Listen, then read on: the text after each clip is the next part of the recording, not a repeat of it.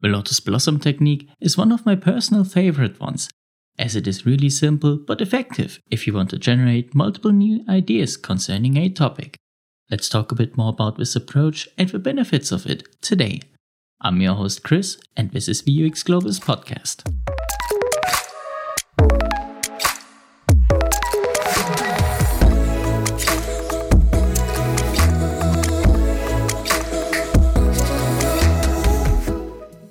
Have you ever watched a blossom flower very closely? Yasuo Matsumura did, and he used this to invent this creative technique for us. The idea is that you have one problem that needs to be faced during a brainstorming session. But you do not do a simple brainstorming, but instead you write the main problem on a sticky note. Next, you will find 8 other problems, topics, or solutions related to the original topic that need to be taken into consideration. Once you have established those 8 items, you place them on one additional sticky note each and pin them in a square around the original sticky note. That means 3 of them above, 3 of them below, one to the left and one to the right of it. So in the end, you will get a nice grid of 3 times 3 items. And this grid looks exactly like a lotus blossom. Then you will have a deeper insight into each of those 8 items again. You basically repeat the steps from before. You take one of the eight sticky notes and place eight related items around it. In the end, you will have eight detailed 3x3 grids, which usually are your final topics that can then be used to do your further steps like the concept creation. Let's have a look at one example and say the main topic is called Website for a Shoe Shop. The eight items around it could be kinds of shoes, team, brands, shop information, location, payments, advertisement, and search engine optimization. A detailed blossom for advertisement could contain TV ads, social media marketing, affiliate marketing, newsletter marketing, local newspaper marketing, manager magazine marketing, website advertisements, and video ads. For the other seven sticky notes around the original problem, also, 8 more ideas need to be found, but we will skip this for now.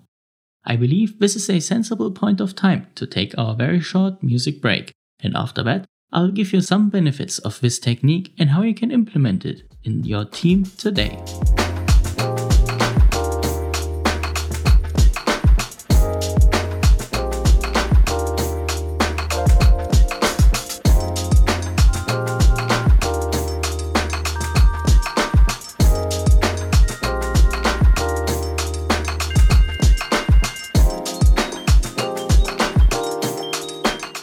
Okay, so what are the benefits of this technique?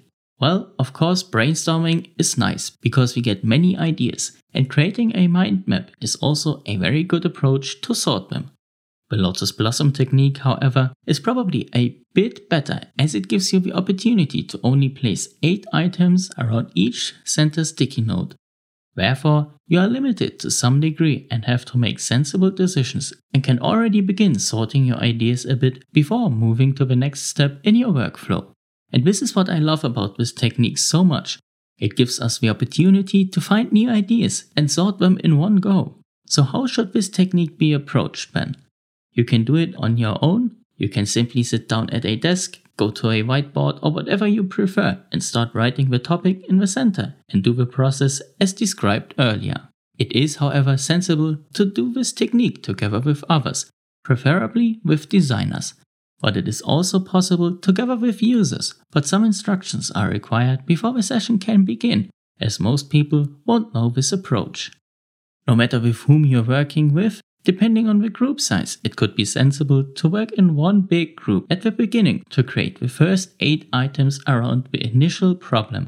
And then you can divide the group into smaller groups that then each work on only 4 of the new items in detail. Yes, I know, this is a quite short episode, but I believe I have told you all the important parts of this technique. Find one main topic and create 8 subtopics around it. Take those 8 topics and find another 8 items around them each, and you will have a nice collection of ideas. May I give you one idea that I had like 2 years ago? Try and work on your weekends as an entrepreneur if you are not doing it anyways.